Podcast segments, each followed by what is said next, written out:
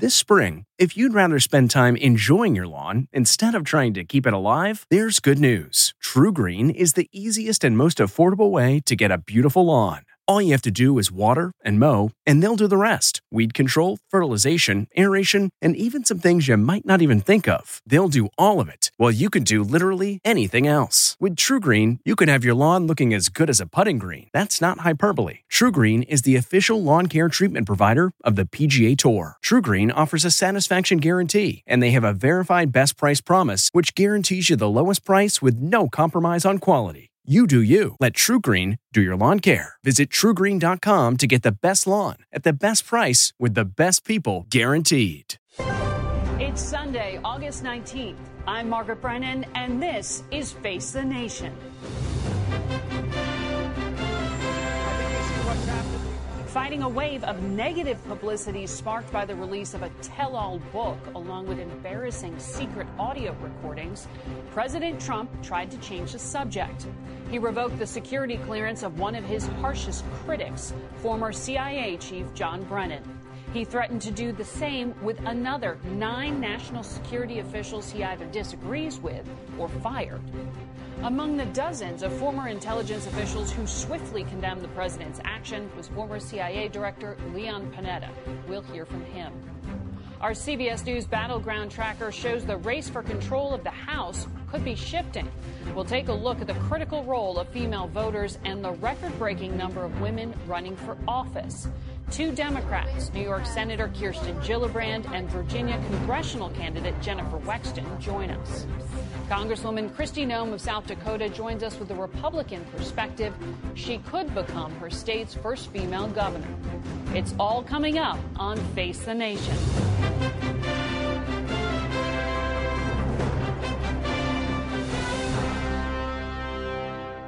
Good morning and welcome to Face the Nation. The president's efforts to silence his critics in the intelligence community has not discouraged them from demonstrating the right to free speech. As former CIA Director John Brennan, former Director of National Intelligence James Clapper, and former CIA Director Mike Hayden all appeared this morning in their roles as network contributors. We spoke earlier with former CIA Director Leon Panetta and asked him why he opposed the president's action. Security clearances are critical to our national security, uh, and decisions regarding security clearances ought to be based on national security issues. Our concern now is that uh, security clearances are going to be used as a political tool to go after people that the president doesn't agree with or, or issues that uh, the president may not agree with. And we think that undermines uh, the importance of security clearances, particularly when it comes to national security. The White House has said that there are at least nine others that are under review in terms of potentially having their security clearances revoked. It is the president's prerogative to be able to do this. Should it remain that way? Well, the, the president obviously has power with regards to security clearances, uh, but his power is also limited by an executive order that makes very clear that when it comes to the revocation of a security clearance, that it has to be based on national security issues, not the politics of somebody, not what that person has said, not how they dress, not how they look, but based on national security issues. This president is now uh, going after people, and the indication that I saw is that he's he's going to provide these names to the press office to use this issue when it's a, a bad news day so that it can, uh, it can cover that particular news story. I think that's a real misuse of not only security clearances, I think it's a misuse of the office of the presidency. But is there any restraint on being able to do that? Well, obviously, uh, Congress would be important if Congress decided that uh, it was important to protect the process for security clearances to take action. I think the, the other issue here is that there is an executive order that's in place. It was signed by Bill Clinton. Uh, it was updated by President Bush. Uh, it was followed by President Obama. Uh, and uh, this president has to abide by that executive order unless he's prepared to change it. That executive order lays out a process for revoking security clearances. Uh, and this president is not above the law. He's required to follow that executive order. Are you suggesting that this may not have actually revoked Brennan's clearance, that this may not actually be a valid action?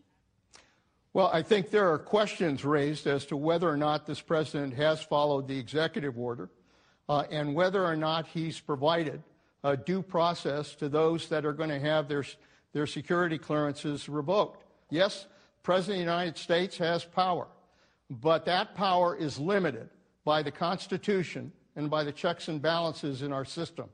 I think the president has to adhere to those kinds of requirements. You are a former director of the CIA, just like John Brennan. Uh, so let's look at what some of John Brennan's statements have been recently that the president has taken umbrage at. Specifically, he called President Trump's behavior alongside Vladimir Putin nothing short of treasonous. Do you think statements like that overstep the boundaries of what's appropriate for an official of your level? Look, whether one agrees or disagrees with what John Brennan said uh, is not the issue. We have something called free speech in this country.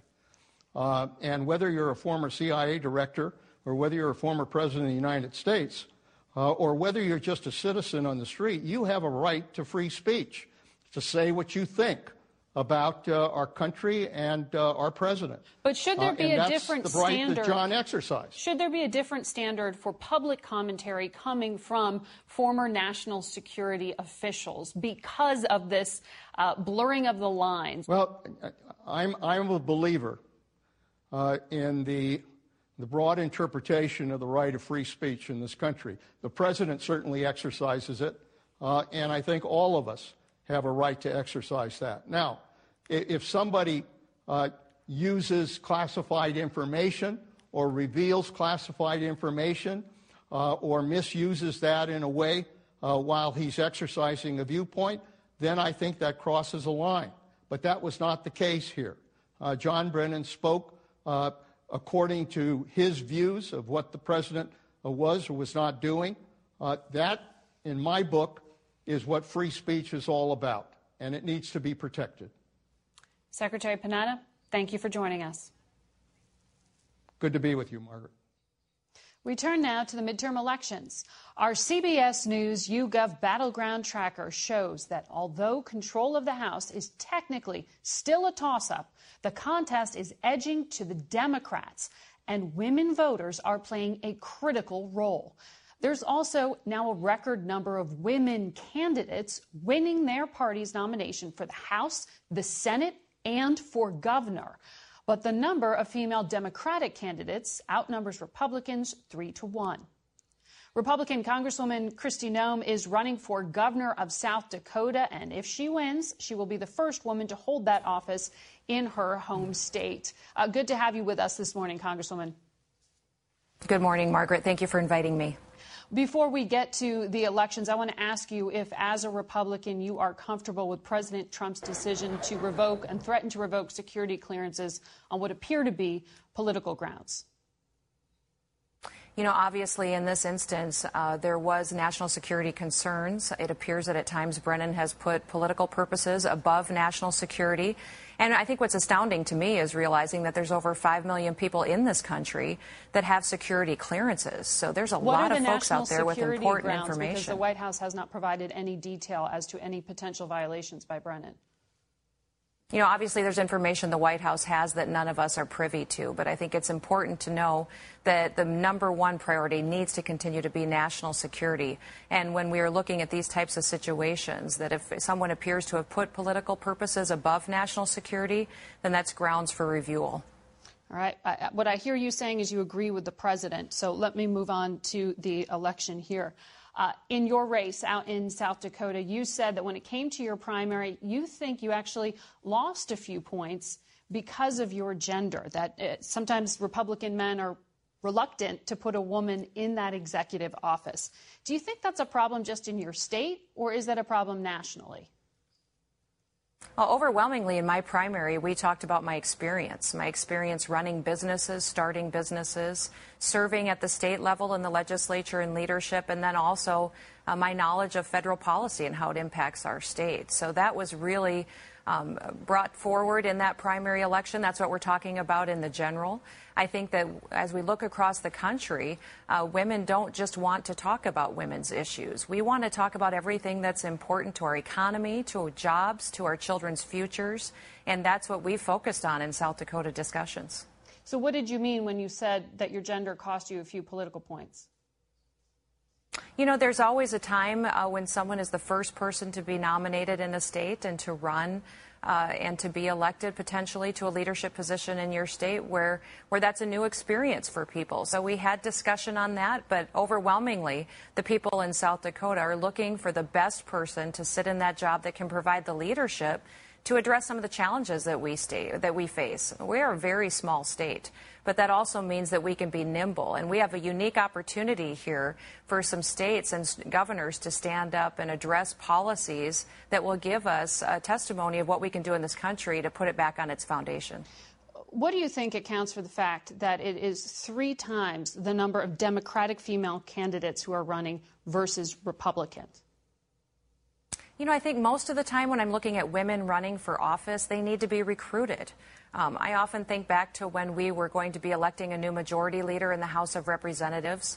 Uh, you know, that night, as soon as there was an opening, I started getting all kinds of texts from men that were serving in the House saying, I want to be the majority leader. Will you help me? Will you support me? And the is your party doing enough to that. recruit female candidates? I believe so, but I also think that across the country, that we have folks out there who, um, you know, women tend to think, I don't know if I could do that job. Men often think I can do that job uh, in an amazing manner. So it's our perspective many times as women, and political parties play an important role. Women oftentimes need to be recruited. They need to know that they're going to have some support there, and uh, that will help them on their path to victory. Congresswoman, because you are a Republican, I, I want to ask you about uh, the president's language. He has referred this week to a former senior White House official as a dog and a lowlife. He physically, he often references physical attributes, and as you know, he's been accused by at least 19 women of sexual misconduct. Does any of that make you uncomfortable as a member of his party? You know, let me be very clear. I don't think there's anyone that would um, say that they approve of any kind of sexual misconduct. And we've seen many important people in this country fall when they've gone through the judicial process of, of that being confirmed. That isn't where the president is today. But I tend to not focus on dissecting the president's tweets or his language. I'm focused on policies. That's what my job is, is to look at solutions that will really bring relief to the people in my state but also to people in this country. I worked very closely with the White House on tax reform. I was one of the last and lead negotiators in the House to deliver that. And because of that, women owned businesses are better off today. Women's incomes are going up. And that kind mm-hmm. of results in what makes a big difference in the day to day lives of the people in this country. Congresswoman, thank you very much for joining us. And when we come back, we'll hear from two Democrats, including New York Senator Kirsten Gillibrand, running this year. Memories make us laugh and cry. And sometimes cringe when we look back at our fashion choices. But in between flashbacks of bowl cuts and dad jeans, our memories are fading, and so is the old media that holds them.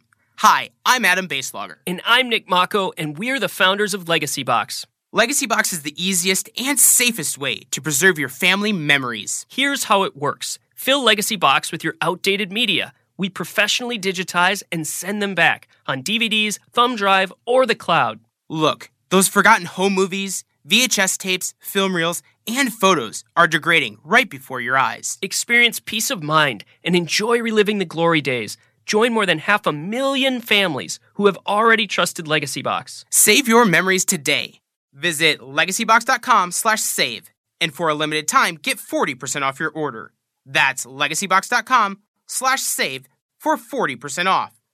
LegacyBox.com slash save. We traveled to Sterling, Virginia this week to talk with New York Democratic Senator Kirsten Gillibrand and Jennifer Wexton, the Democratic candidate for Congress from Northern Virginia. We began by asking why a record number of women are running this year. So you draw a direct line between President Trump's election and the number of women running now. Absolutely. Based on not demographic shifts, but just pure protest? Protest, anger, frustration, and determination to protect their families. You're running in a district that's been held by Republicans since the 80s. Mm-hmm. What you're seeing in terms of your pull ahead in the polls, what do you attribute that to? I attribute it to my my background. You know, I'm I'm a mom. I'm a former prosecutor from the heart of the district in Loudoun County, and I'm a state senator who, during my tenure in the in the Senate, has passed over 40 bills. Why do you feel comfortable saying I'm a mom and that's a good thing? Because we bring great things to the table. As women, we are. Uh, able to check our egos at the door and work together to get things done and deliver results. Uh, as moms, we are able to prioritize and multitask all the many things that, that help us as legislators. And we're able to empathize and understand the issues that our constituents are facing. Do you think, though, that in this particular race, it's kind of unusual? I mean, you're a woman running against another woman here, uh, Barbara Comstock. Does that change the dynamic of the race at all? Maybe a little bit because we are both women, so we can't put it in that frame of a man versus a woman. Um, but when you have a woman who is not voting in a way that helps other women, uh, it's time to replace her. You know, there's a number, a record number of women running against other women, uh, in, in, addition to just being, you know, out there in the first place and, and putting themselves uh, on the line on the ballot. Would you also attribute it to President Trump? I think Tr- Donald Trump has a lot to do with it. I think a lot of women uh, woke up uh, after the November election in 2016 and realized that uh, democracy is a lot more fragile than any of us wanted to admit, and that the only way we were going to change things would be to get off the sidelines and run ourselves. The fact that Donald Trump has been accused by more than a dozen women of sexual assault and sexual harassment alone uh, has infuriated women enough to do something that they might otherwise have not done, taken the risk to actually run for office. But all those things came to light or were uh, accused, uh, he was accused of these things when he was running as candidate. He Correct. was elected regardless. Fair enough. But the response to him being elected, I think, is this overwhelmingly desi- overwhelming desire of women to be heard, to be counted, um, and to fight back against what he stands for and what he said. Uh, he demeans women, he devalues women. He's constantly trying to harm our families and our communities. And so, women, when they know their family's being harmed, they will run through fire. They will do whatever it takes to protect their family. He would argue, as with the White House, he's not anti women. Mm-hmm. He's actually endorsed your opponent I would just back in New York. I would just read his Twitter feed on any given day, and you'll see he does not support women. The president made that personal in a rally this week up in your home state of New York, and uh, when he endorsed the woman running, the candidate running against you, he also slammed you. You've been very tough on him, but he was tough on you and said that you basically had no accomplishments. He hit you for coming and asking and seeking campaign contributions in the past. How do you I, respond? I think it was a very weak attack, and frankly, I was surprised it was the best he could do. Um, but President Trump does not have a relationship with the facts, and as a New Yorker, he certainly should know that I've passed the 9 11 health bill twice to give health care to our first responders and the families that live in the community. As the commander in chief, he should know that I led the charge in repealing Don't Ask, Don't Tell. So if he wants to come campaign against me in New York anytime, he's welcome. Did you hear some of his criticisms, like his hit at you for asking for campaign contributions, as gendered? Yes, that was clearly a sexist smear, and it was intended specifically to silence me. Why and, did you hear it that way? And the dozens of women who had just come out against him for sexual assault and sexual harassment, and the millions of women who have been marching against him since he became president. Uh, because of what he said. Well, this week, uh, the president referred to a former senior White House aide as a dog, someone who had worked with him for years. Um, did, what did you hear when he said that phrase, dog? I hear, uh, again, a very sexist smear uh, that's intended to demean her. Um, he has. He's used it in the past. He has men. used racist words also um, over and over again. He is intending to uh, demean and devalue a former staff member, uh, and he's done that to women of color over the many months that he's been president. And yet, as we say, he's endorsing female candidates in this race. His successful campaign manager, Kellyanne Conway, who's an advisor now, says that it's absurd to accuse him of being in any way sexist, um, and actually says that she's being treated in a sexist way because she's a Republican and that her contributions aren't recognized by fellow women. I think she's wrong. And he can support women candidates who also don't share our values. Women are not a monolith. To assume they are is equally absurd. Do you think that we're going to see more female candidates run in 2020? I certainly hope so. Does 2018 get replicated, or is, is what happens in November going to decide who we see run against President Trump?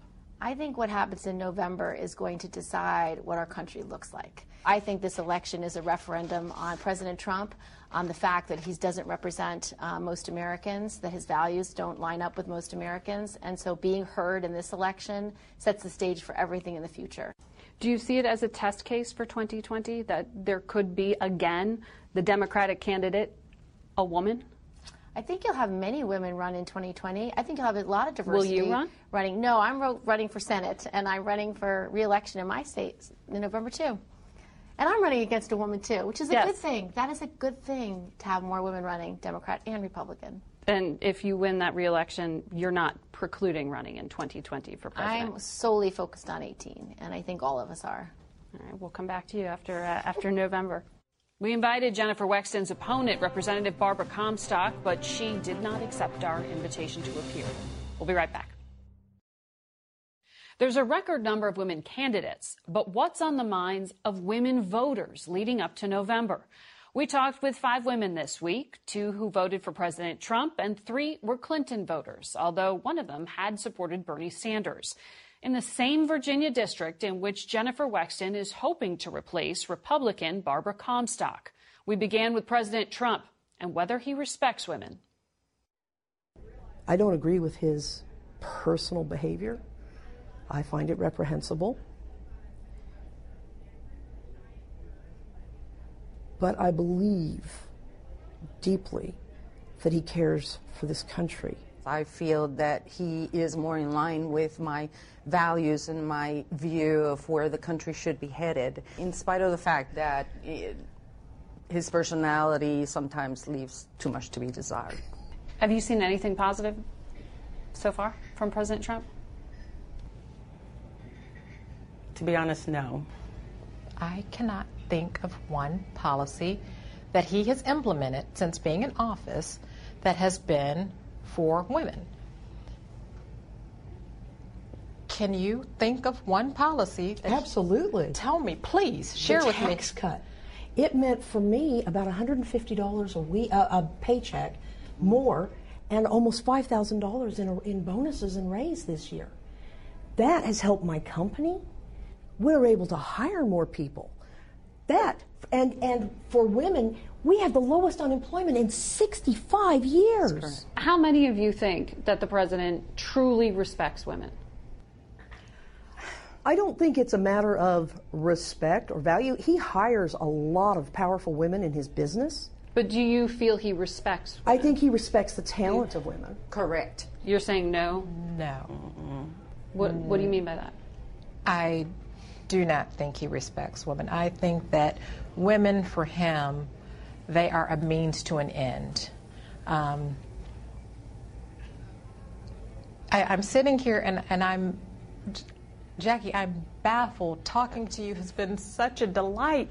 And I feel as if we are in the midst of the Yanni Laurel auditory illusion where I hear Yanni and you hear Laurel, and I'm amazed. And I, I- feel the same. I'm amazed. You're a businesswoman. Exactly. You're benefiting. So is I. I feel as if I benefit because of what I have put in. Absolutely. And that's the difference. That's the key. It's not somebody else created it, you created it. But the environment in which you are in now, there are people today that have jobs that can give you money for your services that couldn't do that two years ago. That's a different question than does he respect women? No, but but getting back to it, I don't think I don't think Donald Trump respects anybody but Donald Trump. Right. Does he respect women? I don't know. None of us do, whether he does or doesn't. We don't know what's in here or in We his heart. should. Maria? I don't believe that he respects women at all. And when he chooses to tweet things out himself, and there are recordings of him saying things. You can't say, like, oh, well, we don't know, because we do know, because we've heard about out of his own mouth. We'll have much more from our focus group when we come back. Are you having trouble sleeping? NFL players have been coached. Blue light from smart devices, it can affect your sleep. They'll even wear blue blocker glasses in the evening for improved sleep. Others will try tart cherry juice and smoothies. Not only can it help fight inflammation, but to help you sleep, it's got high amounts of natural melatonin that's beneficial for sleep. The other night, my girlfriend told me I was snoring way too much and even the earplugs weren't helping. So the next day, she took me to a sleep number store because if I was snoring, at least she could get a good night's sleep on a sleep number bed. Sleep number beds allow you to adjust on each side to your ideal firmness, comfort, and support.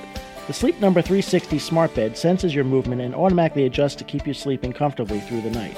With SleepIQ technology inside the bed, it tracks how you're sleeping so you can know every morning how well you've slept and gain insights for your best sleep. Experience the smart, effortless comfort of the Sleep Number 360 smart bed. Find your competitive edge with proven quality sleep from $999. Sleep Number is the official sleep and wellness partner of the NFL. You'll only find Sleep Number at one of their 575 Sleep Number stores nationwide. Find the one nearest you at sleepnumber.com slash cadence. That's sleepnumber.com slash C-A-D-E-N-C-E. Sleep Number.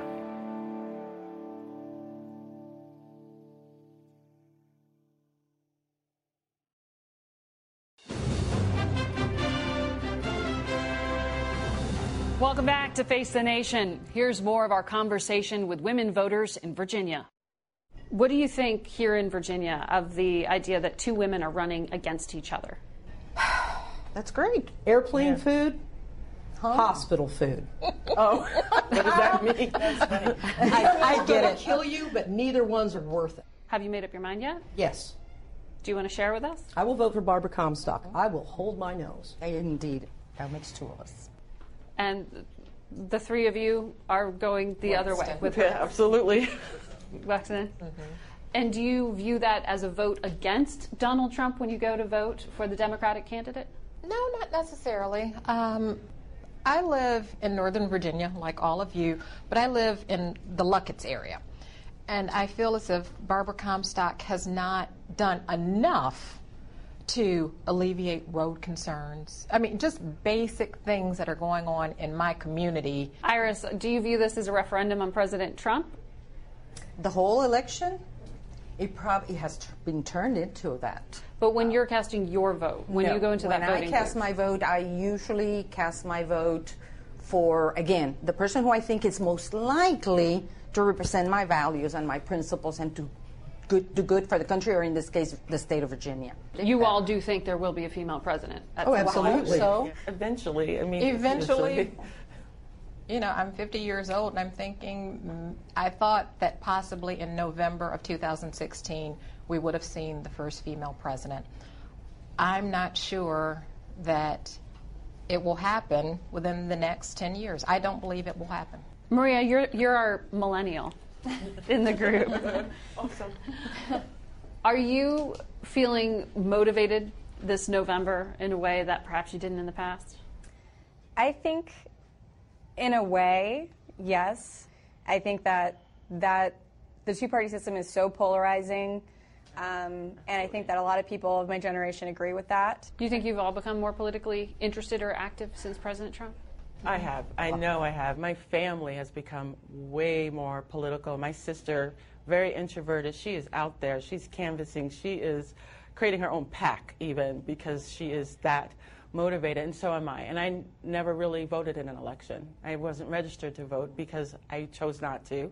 I didn't want my data out there. Now I'm like, okay, have my data. But I have definitely become more political. And it is polarizing. I've always been fascinated. Um, I grew up in Michigan. My f- father was a very strong Union Democrat. And I was in middle school when the air traffic controllers went on strike. And President Reagan said, if you don't go back to work, you're going to be fired. And I, I was 10, 11, 12, I, I don't even remember. And my first thought was, well, if you don't go to work, then you should be fired. So those were conversations that I really couldn't have in my household. I, I definitely think one size does not Excellent. fit all. So I have always been more issue driven. Is the fact that a candidate is a woman or that she's a mother count as sort of a bonus for you? Do you view that as a positive thing? No. No, not, not, Not in my case. necessarily, Not at no. all. No. Gender doesn't influence whether you favor a candidate. It never has. Almost never. I'm, I'm trying to think if there's ever been an instance where I've just picked a woman over a man, and I don't believe that I have. Yeah. I, I think it's, again, it's an issue, um, an issue Yes. for me. I It has we're to issue be. voters, not At this point in time, really, women in politics is still very young. So as the time goes on and more women will have been political figures for longer, they're going to be stronger candidates. And so I believe for that reason that there will be a woman president, hopefully in the next I 10 hope. 15 I hope so. Do you think that Washington would function better if there were more women in elected office? No. I, I think that I think that the swamp is so ingrained. So none of you think that women act differently as leaders?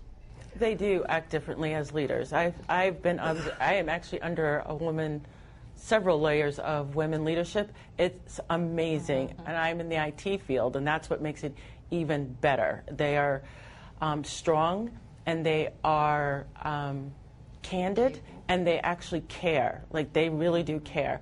But I think that when you get to Congress, what ends up happening, it becomes a it's a job. Like it's it's a job. You do forget they forget their constituency. They do the same thing that any other a man senator or uh, a male. They can be just um, as House- corrupt. Yeah, But if there were more women, because the number's still relatively small, would that change? It might change. It might change. I was in the military, right? And when we it was female but in that, and so when we were all together, it was, and when you have that camaraderie, you actually build each other up and you make each other stronger. But we all had the same goal, right? We were all going for the same goal. It's not the same in Congress. You're not all going for the same goal because you represent different people and their goals are different. So I don't think that it would it would be more. But I do agree with Maria. If the more women that are in there, the stronger that they will be. Do all of you think that women are in a better place now than they were in 2016? I do. No, I don't think anyone is actually better. I, I really don't, especially when you're looking at friends and they say something and you're like, oh, you are that type of supporter, and then and then that that just puts a distance between you, right? So no one's better, women or men, children, nobody's better. Animals, they're not better either. Nobody's better. Sorry. Thank you, ladies, very much. Thank oh, it's you. been a pleasure. Oh, appreciate it. We'll be right back with our panel, so stay with us. I used to think that all diet and weight loss plans were the same. Well, not anymore, because I found Noom. Noom is a new and totally different approach to losing weight and getting healthy that uses psychology and small goals to help change your habits. So it's easy to lose the weight and keep it off for good. Noom combines the power of technology with real human support, offering as little or as much help as you want along the way. And since Noom is an app, it's always with you and easy to use, which makes it super easy to stay on track and reach your goals. Plus, it's really simple to get started. Just go online, answer a few quick questions, and they'll create a personalized program just for you. Noom helped me lose my old way of thinking about food and dieting.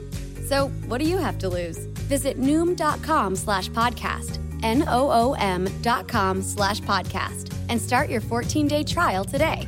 Like they say, change your habits, change your mind, and change for good with Noom. We're back now with our political panel. Leslie Sanchez is a Republican strategist and CBS News political contributor. Ed O'Keefe is our political correspondent here at CBS. Amy Walter is the national editor of the Cook Political Report. And Anthony Salvanto is our director of elections and surveys. And he's here today with a batch of new poll numbers from the CBS News Battleground Tracker. So, Anthony, what has changed this summer? The Democrats have moved into a stronger position to take back the House. Uh, we had them earlier this summer getting just over that magic number of 218. That's the number of seats you need to, to take the House. Here we have them inching up to 222. But I need to caution here there's a margin of error around that, like there is with any poll on this estimate. And that margin of error still has a range where the Republicans could still hold the House. There are scenarios where that happens. Where that happens. What I want to emphasize is within that estimate, all these districts are very close.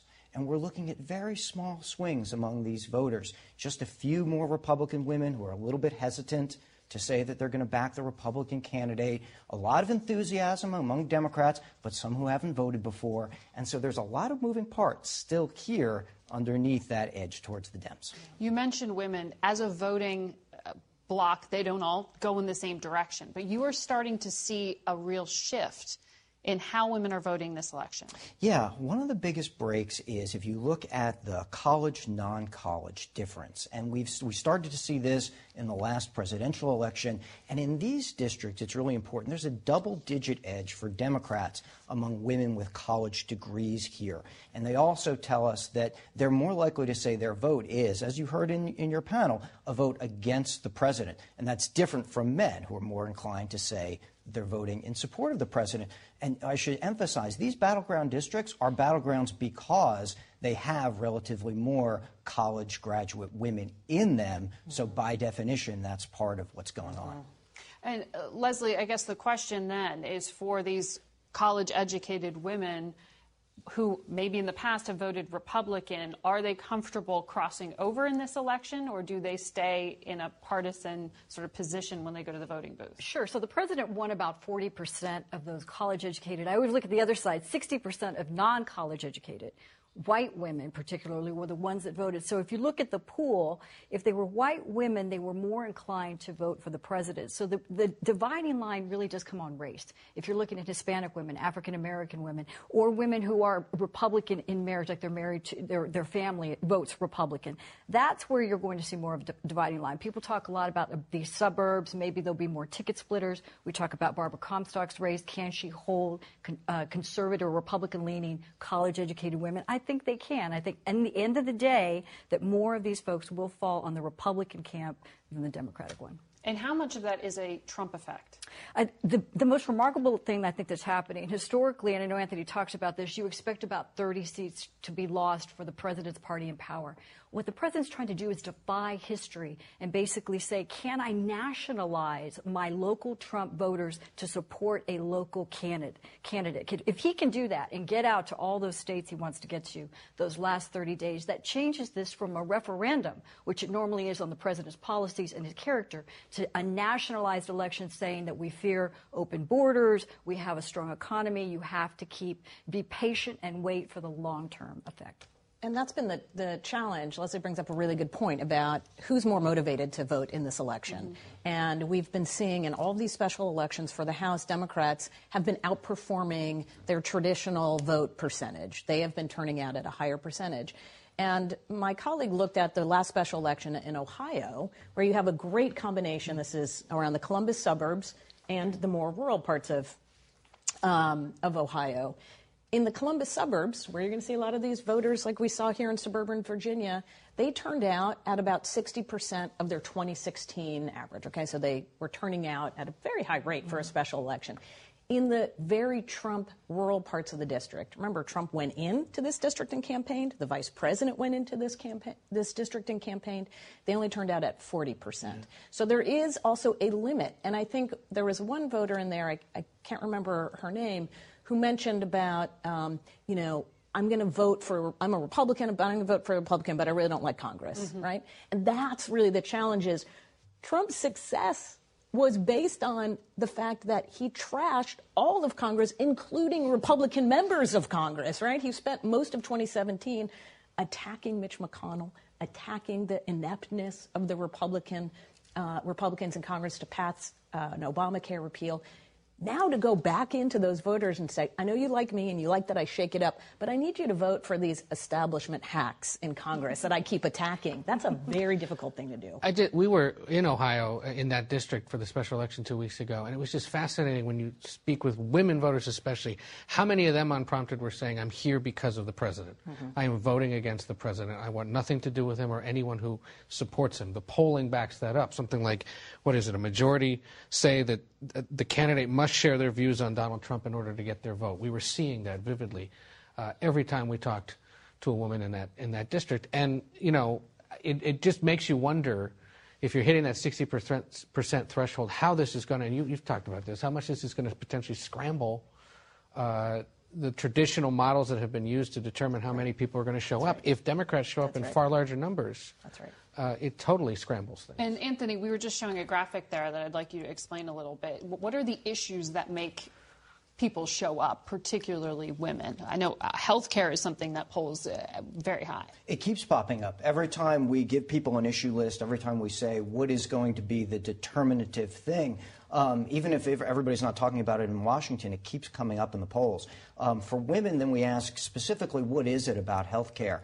Um, and it's costs. It's costs, and a lot of folks who say that they don't feel that the changes the Republican Congress has made so far have either affected them or affected them for the better. Right. And I think that's one of the things when we talk about what voters are saying and doing versus what the national politics is and campaigns are saying and doing. That does appear to be a little bit of a disconnect. There's a huge disconnect. We saw this in our own um, assessment of the ads that have been run through the primaries from the beginning of this year through the end of July. Democrats overwhelmingly talking about health care, much more than they're talking about Donald Trump. Mm-hmm. You know, I think that if anything, that's always been a blind spot for the Republican Party. They don't talk about health care. They think about it just, it, it, yes, it is in terms of cost, but women will say things like, I'm not going to get to go to the good doctor.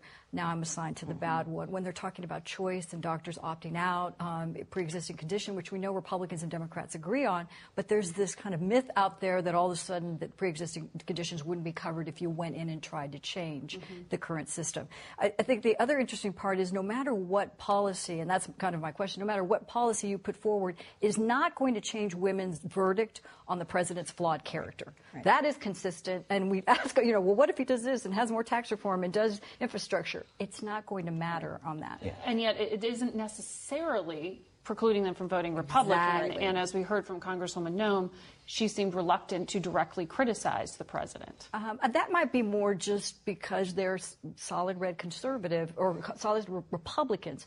And the interesting part, if you contrast that, what are the Democrats giving them? If you look at a Gallup poll this week that talked about there's more of an openness and a lean, a more favorability for socialism than there ever has been for capitalism. That's the first time it, since 2010 that, that Democrats are starting to see that in a more positive light. What does that mean in contrast to Republicans who are really much more capitalist oriented?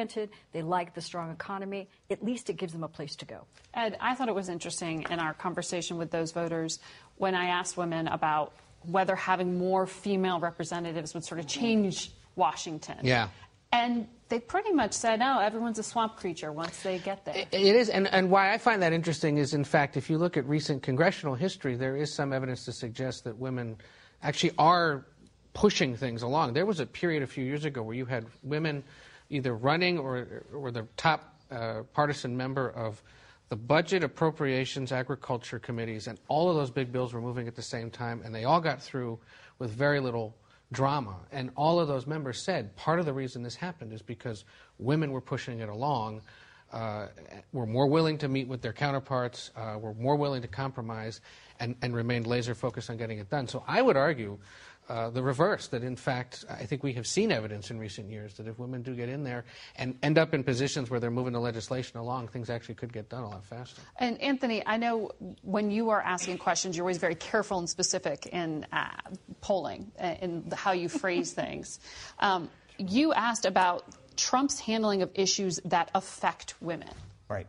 And I thought it was interesting in that uh, focus group to hear people define what they thought a woman's issue was. Yes. You heard from Jackie, that Trump supporter. For her, all it meant was the economy. That's a human issue across the board. Right. Very purposefully, whatever it means to you. Because what we found was that for people who supported the president and for Republican women, in, in fact, to your point, they said they were primarily concerned with how he managed the government.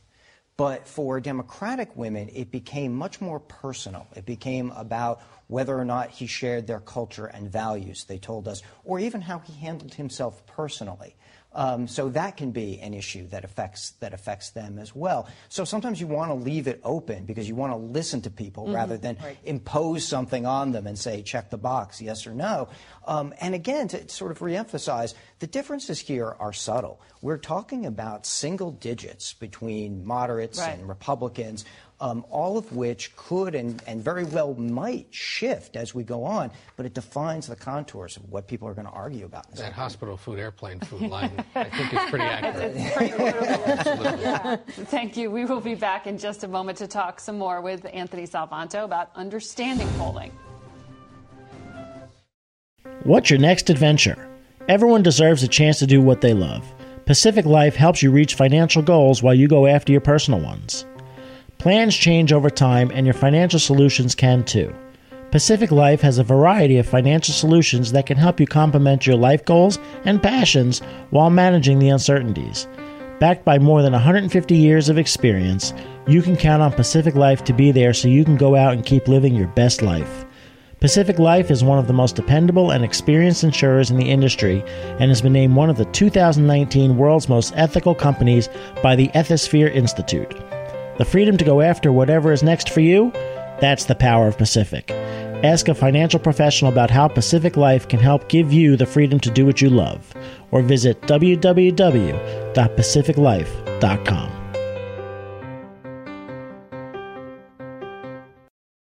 At CBS, we've been lucky to be able to turn to Anthony Salvanto to help us make sense of polling and the science behind those numbers.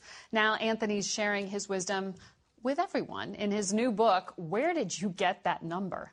And he's going to help unveil the mysteries of polling. Anthony, thank you for taking the time. It's Thanks. a it's an interesting read, and, and you talk with that. You know, you open with that pivotal moment on the night of the 2016 election when so many people started saying, "Well, the pollsters they didn't predict this. They they got it wrong." What do you think is the m- biggest misconception, though, about polls? Yeah, one of them is that that it's uh, that they're predictions. Um, they're not predictions. I, you know, I don't presume to tell people what they're going to think. My job is to understand what people think now and why they think it. I think too often, whether it's in the coverage of polling or even sometimes the way we talk about it, we make it sound like we're covering a horse race and we're the scorekeepers. We want the bottom line. Yeah, people just ask, well, who's going to win? As though that single number, the leader in a poll, tells you the whole story. Even today, if we say, okay, the Democrats are leading in the race for the House, that doesn't mean they're going to win. It means that's where things stand now. And in a lot of ways, I think that's more powerful and a better use of polling because when people ask how these things work, what they really want to know is who are these people around me? Well, you saw even in the panel where people were talking to each other and say, Well, I didn't know that about you, or now I understand you a little bit better. In some ways, when we see the polling and people are telling us, This is what I think and this is why they think it, those are the things that people really want to know. So, our job as pollsters, you should judge us, but you should judge us not on whether we predict the world, but on whether we explain it. And people's thinking evolves with events and over time. You put an analogy in the book of polling in your grandmother's bolognese sauce. Yeah. Explain that. yeah. Well, look, pollsters have always said that what we do is try to create a microcosm of the country in our polling samples. And that's how polls work. Because people ask me all the time, well, how do you talk to 1,000 or 2,000 people and know the whole country? I mean, it's counterintuitive, and that's a really Right, good and who are these people? And who are they? And who, you know, who do you talk to? And how do we find them? So the example that I use is, well, you can do this with a sample. And, you know, my grandmother used to sit around and be there on Sundays, and she'd make this giant vat of spaghetti sauce. And if we wanted to know how it tasted, it always tasted really good, by the way, um, you know, everybody would get a bowl. And you didn't need to eat the entire vat of spaghetti sauce to know how it tasted. You were sampling it. Well, what's the mechanism behind that? It's that the meatball that you got tasted like the meatballs that you didn't eat from the vat, or the, even the grain of salt were like the other grains of salt. Well, in a polling sample, what you're doing is bringing together Republicans and Democrats and people young and old and of every different sort.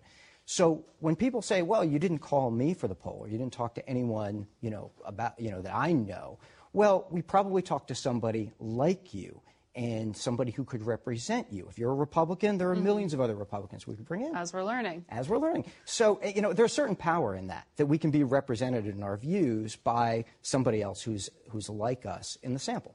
How honest are people? Do they lie? No, they don't lie. And I think because, you know, most people are decent and honest, they don't realize how much work it would take to lie. First of all, why would you spend 10 minutes on the phone? But you do talk about a reluctance to sometimes be fully candid about who you're voting for. Well, reluctance in the sense of, and I think this is playing out right now, actually, in 2018 as well. When we see Republicans today telling us that they're not necessarily voting for a Republican candidate, they're telling us that they're unsure. So they're certainly not lying. They're telling us they haven't made up their mind quite yet. But the way we should read that number, even if it's just 5 or 10% of them who are saying that, is we should say, well, they're already conservative and they voted Republican in the past. So is that a group that we shouldn't be surprised if they ultimately come home and vote for Republicans? No, we shouldn't. And that's a way to look at polling as an entire dynamic, so of telling you what could happen in the world. So when people answer and say that they're not that they're unsure, we take them at their word, but we should also look at other characteristics about them and think, well, what might they do and what else are they going to decide on? Watch them and see which way they swing. And we know you'll be doing that, Anthony, with these upcoming midterms for us. So thank you. Thank you. That's it for us today. Thank you for watching. We'll see you next week. For Face the Nation, I'm Margaret Brennan. Today's guests were former CIA Director Leon Panetta, South Dakota Congresswoman Kristi Noem, New York Democratic Senator Kirsten Gillibrand, and Virginia Democratic congressional candidate Jennifer Wexton. The executive producer of Face the Nation is Mary Hager. This broadcast was directed by Allison Hawley. Face the Nation originates from CBS News in Washington. For more Face the Nation, we're online at facethenation.com and you can If you like Face the Nation with Margaret Brennan, you can listen early and ad-free right now by joining Wondery Plus in the Wondery app or on Apple Podcasts.